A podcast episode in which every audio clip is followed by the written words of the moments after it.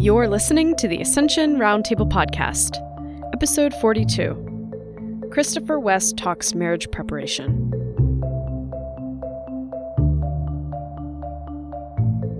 As a church, we need to get marriage preparation right.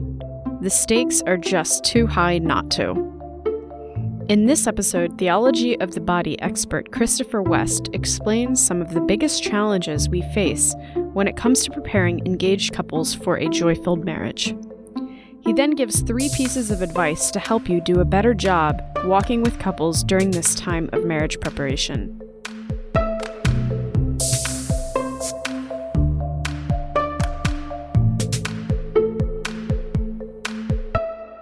Well, it is an absolute pleasure being with you today, Christopher. How are you doing? Great, Tom. Great joy for me to be with you, my brother. Oh, I've been looking so forward to this podcast and hopefully more to come.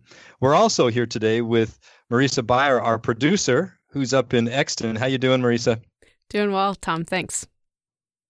Awesome. So we have a few minutes here with the busy man, Christopher West. And um, Christopher, just kind of share the our backstory, right? You and I met actually 20 years ago, a little over 20 yeah, years ago. 20 years. It's hard to believe how time flies so quickly. Absolutely. Christopher, I was working at the Archdiocese of Denver as the director of youth, young adult, and campus ministry. And this young buck took this job, uh, uh, and his office was right next to mine uh, as the director of marriage and family, if I recall. Is that right, Christopher? Yeah, I was 20, 27 years old when they hired me for that job. I can't believe I was only married two years. I had one kid on the way. Uh, if I were Archbishop Chaput, I would not have not have hired me, but he he did. Well, he hired me the month before, and I was only 17. So I, you know, it's. Uh... No, yeah, that's uh it's hard to believe that we have known each other that long, Christopher. And I won't go into the the gory details, but uh our initial meeting uh, was certainly unique and memorable. I I pulled the the prank of all pranks on this man next to me that I I didn't century, I didn't Tom. It was the prank of my life. Nobody has topped that prank on my first day. There I came vulnerable into this new job. And my my dear friend Tom McCabe, next to me in his office, pulled off the most astounding prank one could imagine. If you want to share about it, Tom, you go right ahead. Well, I think that's for an entirely other podcast. Other than my his secretary, who had met him, said, "I think this guy can take a joke," and we basically sent him several phone calls throughout the day that uh, were prank Phony, calls. Phone, phone calls mm-hmm. of, of couples in distress. I believed every one of them. And when I found out it was a prank and Tom McCabe was behind one of the voices on the phone in uh, abject desperation. Tom, can you can you give us a an idea of that what that sounded like when, when oh. Christopher Oh my word. I called him and I said, My name is Jamal Yamilis Komoli. You must help me. My daughter is in st- a state of sin mortal. You must help me. He did. It was such a bad accent. He did not know what to think whether it was real or not. But he couldn't laugh at this guy. No, I couldn't. If so, it was real, you gotta you gotta go with it. And then then Tom takes me out to lunch. The whole staff, everybody who was involved in this prank, takes me out to lunch. And Tom raises a glass to welcome me on the staff of the archdiocese in the voice of Jamil. Oh my and goodness! My my face just fell. I could not believe I had been taken. But I did know from that moment on, Tom, I knew you and I would be fast friends. Oh, well, if you can only imagine, I started this little prank and I get, we're on the phone call for about 30 minutes and he's counts, he's giving me serious counsel. Uh, and and he's praying with me over the phone, and I'm like, oh my goodness, I got in first deep. day on the job, I'm thinking, oh my gosh, is this what I'm in for as the director of this office? Is this this is what I'm getting in the first few hours of my first day on the job? Uh, it was uh, it was brutal. God bless this man that he still just you know chooses to be a friend with me. Uh, but it was it was a blast. It was it was fun. It was fun. Ah, uh, well, hey, so Christopher, um, you've got we should share a little bit about you. You know, you've got your your greatest claim to fame is you landed Wendy, that your bride. Right. My wife. I am so blessed to be married to Wendy. We're coming up on 22 years in a couple weeks here. Can't believe it. That is definitely, definitely hard to believe. And five children. Five children from age 20 down to age nine. Mm, mm. Well, that's very similar to us. We're, we're Yeah. we are actually 28 to 12, but whew, yeah, that's that's a quite a spread. Uh, you know, most everybody should know you, uh, who you are, but I'd love just to share a little bit that you know, you're really one of the most recognized teachers of John Paul II's, you know, Saint Pope John Paul II's theology of the body. Um, and I remember you were sitting next to me at lunch one day, right after you know you started. Maybe it was a few months in, and uh, I said, "So what do you? What's what's your hope? What do you want to do with the the, the your job and all that?" He goes, "I don't know, but I I want to become the theology of the body guy." and um, I can truly say you have embodied that. I was speaking to someone just the other day because you gave a couple of talks at our corporate retreat, and um, a young man had shared with me that that man embodies his message. I think you have become the theology of the body guy. Um, um, kudos. I have had to learn the hard way that uh, to be a, a you know, you kind of know it in your head when you get into it. If you're going to witness to the theology of the body, we all know that uh, Christ's body was crucified. And that takes us to the heart of the gospel itself. Uh, and you kind of know that in your head, but, you know, doing this work for over 20 years now, um, the hard lesson has been taking that theology from the head to the heart. And I think, you know, when I was 28 years old and I said that to you, I want to be the theology of the body guy, there was, no, I was about to say maybe a little naivete. No, there was a lot um, of naiveness on my part about what it would mean to be a witness to this message. And it has been a, a very exciting journey. It's been quite an adventure, but it's also been a real journey of inner purification to go from the head to the heart and allow life and its hard lessons to challenge me, challenge me, purify me. I still got a long way to go, but and this is this is where you're exactly right, Tom. It's my my wife is my real treasure here. Um, the best thing I have to give the world is not a book or a lecture or a marriage prep program. The best thing I have to offer the world is my sacrament, my marriage, because we know that sacraments are efficacious. We don't know Yep. that books or lectures or programs are efficacious. They might be, um, but I, I've learned the wider ministry that I've been called to is only as fruitful as is my marriage. So you got to get, we all got to learn how to get those priorities straight in our lives. Yep, preach it, brother. That is so so very true. Um, to give everybody just a couple of other um, pieces of your background, you know, you are the founder of the Cor Project, which you are running now, which is an international outreach devoted to really spreading this liberating message to others on how to live it and share it. Uh, you've been featured on so many different programs with uh, ABC News, Fox News, and and MNSBC, or I get there MSNBC. That's what it is. MSNBC, Yeah, yeah. But um, you know, um, and I, I know you were really one of the founders of the Theology of the Body Institute, right. um, which is just doing great work now. And Marisa, now you were sharing with me that, um, and I, which I didn't had not even realized that you have a latest book uh, that I guess it, it's already been published on on Pope Francis.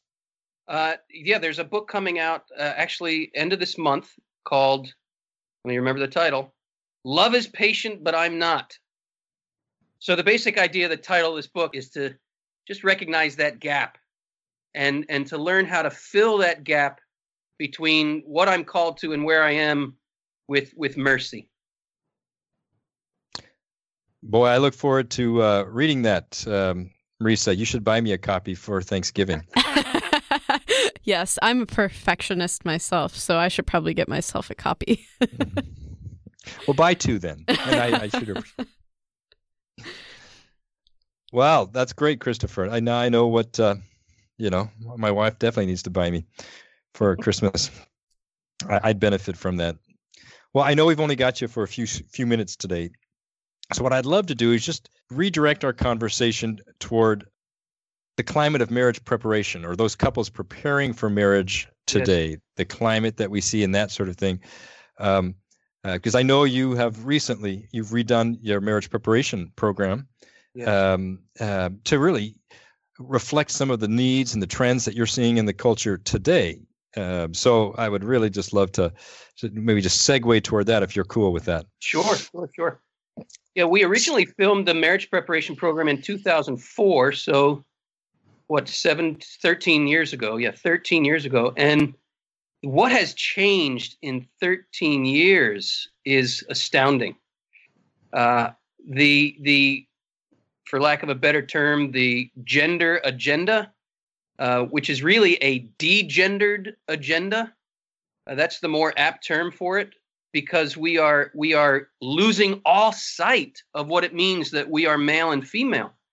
This is so detrimental to marriage. I mean, it's it's a direct frontal attack on the very meaning of marriage. The fact that we live in a world today where it just seems acceptable and normal that two men can get married or two women can get married demonstrates that we have neutered our humanity and we don't understand what it means that we're male and female in the image of God. And it's quite a challenge. We have to be very sensitive, of course, because we're all confused about the meaning of our lives, the meaning of existence, the meaning of the body and sexuality. It's not about wagging fingers at anybody or shaming anybody or scolding anybody.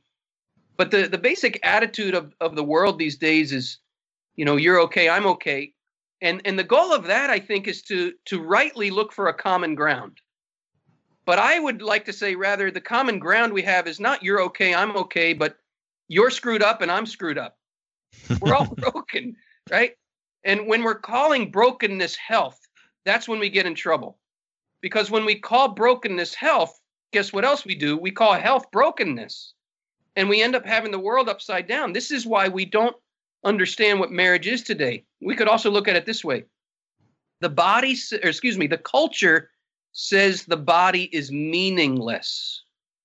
We live in a culture today where governments are demanding in law, for example, that we identify everybody without identifying any body. And what happens when you identify somebody without identifying his or her body? You identify quite literally nobody. We are becoming a culture of no bodies. And the people who are coming to the church today for marriage preparation, by and large, have just embraced this vision, this culture of nobodies. And, and the church must find a way a language, a, a, a, an understanding language, a patient language, a compassionate language, but also a very clear language to speak into this crisis. Uh, the, the culture says the body has no meaning, and the church says, no, in fact, the body reveals ultimate meaning. If we don't know the meaning of our bodies, if we don't know the meaning of sexuality, we don't know the meaning of marriage because marriage is revealed in what St. John Paul II called the spousal meaning of the body. But what does that mean? Well, here's the simple look at it a man's body does not make sense by itself.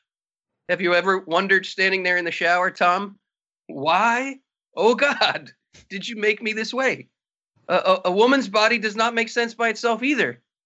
But seen in light of each other, unless we're blind, and this is the problem, today we're blind, we see stamped by God right in the sexual difference. We see the call to become one flesh.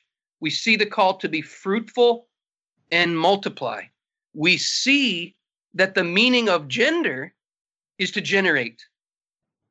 And this is so important be fruitful and multiply. This is what we've lost sight of in the modern world we we think of of sexuality as merely the exchange of pleasure. We have lost sight of the fact that gender actually means if you look at the root of the word g-e-n gen we see that same word root in words like generous generate progeny genes genealogy. What does it have in common? Gen means to produce or give birth to. And so gender in its original meaning means the manner in which one generates. This is why we're male and female. This is what marriage is all about. It's a call not just to people who love one another, but it's a call to foster the next generation. That's the uniqueness of the gender dis- distinction, the gender difference. And clearly, when we lose sight of this, we lose all sense that marriage even has a meaning. You know, Christopher, if I can just sort of recap to make sure I'm I'm I'm following. You know, uh, if we're really looking at the major or a major, if not the major challenge today, is a neutering of gender. And and that when couples are coming to us today, they then talk. They don't really understand then the spousal meaning yes. of the body. And and couples that we think, oh yeah, they're still coming to us, uh, you know, to the church to get married, but they've been influenced by the culture in this way. Yes. In many, which means they're bringing that into their marriage, and they don't necessarily then see as the generation of children as fundamental to the spousal meaning of the Right. body to marriage to everything. Is that That's I- that's that's a fair sum, summar, summarization of uh, what I just said. Yes, and and connected with this is what you might call the pornification of the body. Um, pornography is much more widespread now than it was even ten or thirteen years ago. Everyone has access to it. It's the wallpaper of the culture, and sadly, and it's the frame in which the large majority of people in the world today come to understand the meaning of human sexuality. And when we bring these wounds with us into marriage, uh, when we bring this frame with us into marriage, it is very detrimental. I, I don't want to be a downer here because I really am at heart, I'm a person of great hope. And here's why because when sin abounds, what abounds all the more? Grace. Grace. is that Amen, right? Exactly. where sin abounds, grace abounds all the more. So I'm a man of hope. I believe grace is abounding. This marriage prep program is called Joy Filled Marriage, right? There, there is there is a call to joy here. And, and we can be confident that the Lord has not abandoned his church. But I would say this if marriage really and truly is what John Paul II says it is, and what does he say? He says it's the primordial sacrament. What does that mean? That's not a, a, a term we typically use. Primordial, it means original, fundamental, right from the start, right at the beginning of God's plan. He gave us a sacrament to reveal his love in the world, and it's called marriage. So, if marriage is the original sacrament, the primordial revelation of God's plan for love, if it really does reveal Christ's love for the church, put it that way, then we can expect that marriage is going to go the same way that Christ went. It's going to be mocked, it's going to be spat upon, it's going to be scourged, it's going to be crucified, and it's going to die. And I think that's one way to look at what we're experiencing in our world today. We are experiencing the passion of marriage. In mm. that in that sense of the word passion, I mean the crucifixion of marriage. But here's why I'm a person of hope. Because what happened 3 days later after Christ was crucified? It's he a rose? Yes. he he rose. I wanted to give Tom a chance to to pipe to be the student for a minute. Oh, oh, pick me, pick me. Maybe there's a delay in the in the uh, Skype transmission here. I don't know. No, no, that's just Tom. I need time to process. He rose, he rose, he rose. What rose? His body rose. His body rose. And what we see in, in one of the church's classic icons of the resurrection is we see Christ coming out of the tomb in a kind of new birth, but we also see him reaching down into the tombs of the first man and woman, Adam and Eve, and pulling them out. Hmm. Christ came to restore in the world the original plan for marriage. This is why we're people of hope. Where did Jesus perform his first miracle? At a wedding. At a wedding. Woohoo! See, our job in marriage preparation is to lead these couples. All of them are hurting because they've been raised in this pornographic, neutered world, and they're bringing this with them into marriage. But here's the good news.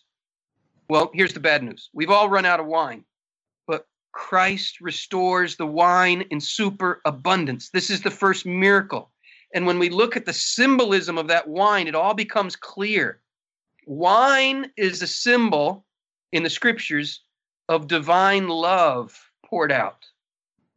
And in the beginning, we could say this man and woman in God's original plan, they were drunk on God's wine. In other words, they were filled to overflowing with divine love. That's what they shared with one another divine love. That's the purpose of marriage to share divine love. But what happens to the marital relationship when we run out of wine? Uh, you can't give what you don't have. And that idea of running out of wine, in other words, running out of divine love, is at the root of every marital struggle, tension, conflict, difficulty, rupture, pain, sorrow. So, what we need is new wine. That's what joy filled marriage is all about. The new marriage prep program we're coming out with, it's about bringing that new wine to the couples and leading them to it so they can drink up and can we even say get drunk? That's the goal to get drunk on God's wine, God's wine.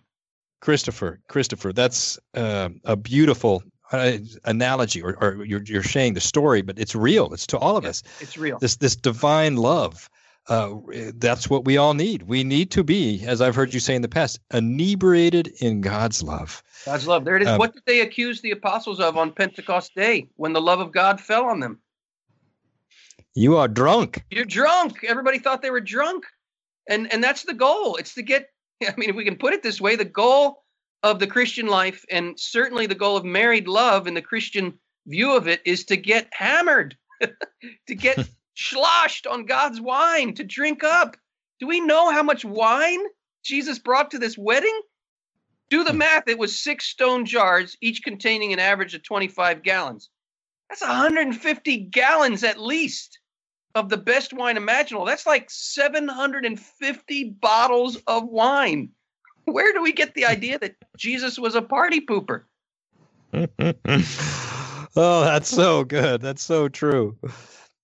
Uh, Christopher, I get so excited hearing you talk about this.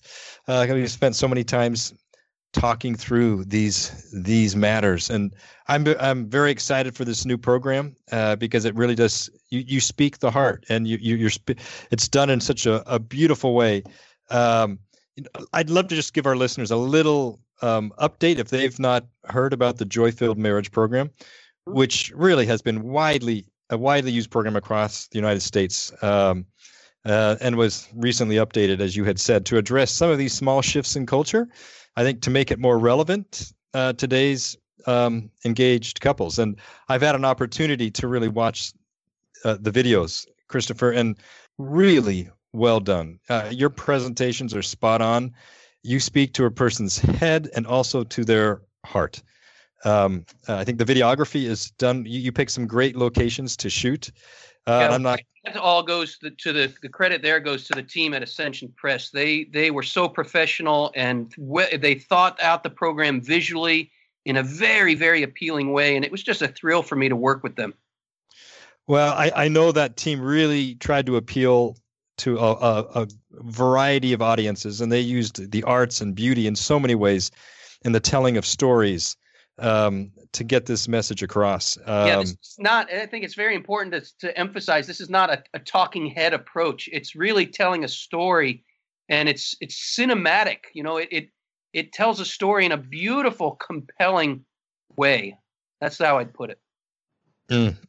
And, and so, if our listeners don't know, I mean, really, we talk about the joy-filled marriage program, but there's two components, right? There's the God's plan for love, which is the sacramentality, the theology, uh, unpacking this beautiful message. And we, uh, you know, you're talking about marriage and sexuality through a lens of the theology of the body. And maybe in our next podcast, we can ask you to unpack what does it mean, uh, the lens, you know, uh, yes. the theology of the body is a lens. Um, uh, so we, we have that one component, but we also have the life skills for couples component, yes. and they both go together, which um, I, I've been fortunate enough to be able to to be one of the co-authors on that with my wife and Dr. Greg Popcak. So those two components go together, um, and whereas the uh, God's plan piece that Christopher speaks is is is the sacramentality, the vision, the beauty, um, the the life skills. Really, is the practical presentation. In other words, how do I live a virtuous life in marriage? How do I how do I how do I do this in, in, in living a life of virtue and freedom? And so that's how the two programs fit together. Um, and uh, so, you know, if you haven't gone uh, to Ascension uh, Press uh, to look at it, we really encourage you to take a, a chance to go there and look at the Joy Filled Marriage Program. Can I say well, a word about that, Tom? Sure.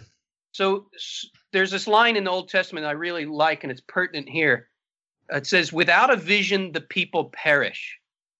And I think one of the the downsides of modern American culture is that we're so production oriented. We want the give me the one, two, three program to fix myself. And you know, you can see this in all the self-help books and all, and that's all fine and good. But what we need first is a vision that we're actually implementing. And this is why I think Ascension Press's approach to marriage prep is unique and and so important. First, it paints the vision. That's the God's plan for love and and cu- without this vision couples will perish we need to have this vision but then we also need practical steps to implement that and that's the life skills component. So you get the one two punch in a way that is very compelling uh, and desperately needed in in terms of what we're facing in in pastorally and ministerially and doing marriage prep in the world today. We need both. So so very true. So um Christopher, uh, we appreciate your time today. Again, thanks for your time today to give us just a few bits of your wisdom and insights. Um, anything you wanted to add there, Marisa? Christopher, before we go, imagine that you know our listener here is is uh, John, who is going to run this marriage prep program this weekend, um, and he's got a group of 15 couples, most of whom are probably already living together. They might not be well catechized, um, probably aren't. And they might have a few couples in there who are very fervent Catholics who are um, kind of living, um, trying to, to live this vision. Mm-hmm. What do you have maybe two tips that you would offer to, to John as he heads into this weekend um, to move through this program? Yeah, tip number one. I mean, tip, it's kind of sounds a little I know. I don't mean. yeah, not so some, much some tip, advice, I guess. Yeah. Invitation. Here's an invitation. As ministers of the gospel, we ourselves must be utterly convinced deep in our bones that we have something far more beautiful, far more compelling, far more enriching, far more fulfilling to offer these couples than anything they're ever going to hear growing up in the wider culture. And that conviction comes deeper and deeper in our own lives, the deeper and deeper we journey ourselves into what the church proposes about the meaning of human life. So, advice number one is we got to go deeper ourselves. We can only lead people as far along the journey as we ourselves has gone, have gone. And the danger, and I know this for myself, uh, the danger for any minister is to kind of master the ideas, which are fine and good. We got to do that, and but then just stop there. Okay, I know the concepts. I'm going to teach them. Well, the couples can smell from a hundred miles away whether we really believe this. Number one, and number two, whether we're really living it from the level of the heart. And and this is this is a challenge for anybody involved in ministry is to be on the journey ourselves. You cannot give what you do not have. And there's a constant temptation, I face it myself, just to kind of become a, a good presenter or just play the video and then I've done my job. No, there's more to it than that. Uh, we need to learn really how to love these couples, not come in there with any agenda, not come in there with any, uh, certainly no judgmentalism or condemnation, but really learn how to love them where they are and step and journey with them step by step to the fullness of the truth. That comes from a, a heart of love. That's what we need. And there's no practical one, two, three plan to get that. We just got to commit ourselves to really journeying with Jesus in our own lives and learning ever more deeply how to love. That is so good. It seems, you know, we might say, oh, it seems simple, but a lot harder than than uh, than one would think. But um, I'll, I'll add this too, Marisa, that that the temptation for us who are in leadership in the church is to think we have to have it all together. And and that has been a big temptation for me. And what ends up happening is we start wearing masks. We wear our teacher mask. We wear our I'm the expert mask or or whatever it is. And I have found in my life the people who have influenced me the most are those who have made themselves most vulnerable with me and shared their own struggles, shared their own journey. Uh, we have to learn how to do that. We don't have to have it all together to be a teacher. Uh, in fact, to be a teacher, we have to realize we don't have it all together. And we have to make ourselves vulnerable. I love this line from the New Testament. It's when one of Paul's letters when he says, I came to love you so much, Paul says, that I didn't only share the gospel teaching with you, I shared my very self. That I think is most important for us as teachers and ministers in the church that we come to love the people we're serving so much that we not just give them a teaching or a program, as fine and good as that is, but that we give our very selves. And that means taking our masks off. That means making ourselves vulnerable. Absolutely. Uh, Christopher, thank you thank you so very much for your time uh, today. We were going to probably have to bring this one to a close, but uh, you know we've been here today with you know really a modern day evangelist, uh, Christopher West, uh, who really is um, one of the world's most recognized teachers on um, John Paul II's The Theology of the Body and the founder of the Cor Project that you're doing. And congratulations on all the work they're doing, Christopher. Um, just man, appreciate your time today. You're welcome, brother. It's great to be with you. Thank you so much, Christopher and Tom. If you're listening and, and you want to learn more about the new marriage prep program coming out this winter, you can go to ascensionpress.com, click the study programs, and you can see all the different components of the program as well as watch some informational videos um, that should help you learn more. There are also several videos taken from the program that we've shared on our Ascension Press YouTube channel. Um, there's some pretty funny ones and um, some inspirational ones, and I think that you'll really enjoy checking them out and kind of getting a flavor for what um, couples would experience as they were moving through the program. So, again, you can learn more about the program at ascensionpress.com. Click study programs, and you will see the Joy Filled Marriage program there. All right, that brings us to the end of today's show. Thank you so much for staying with us. We really appreciate you and, and we're really grateful that you share your time with us. We know that your time is really valuable and that you have a lot going on. And so, um, yeah, we just value your presence here with us on the show and we really look forward to hearing your feedback. So please shoot us an email at ascensionroundtable at ascensionpress.com. If there's something that we missed today or you just think would contribute to the conversation, um, please share that with us and, and we'll share it with our listeners here on the show. You can find show notes by going to Ascension Press, clicking channels, and finding the Ascension Roundtable podcast. You'll see all the show notes there. And as Alan says, until next time, peace.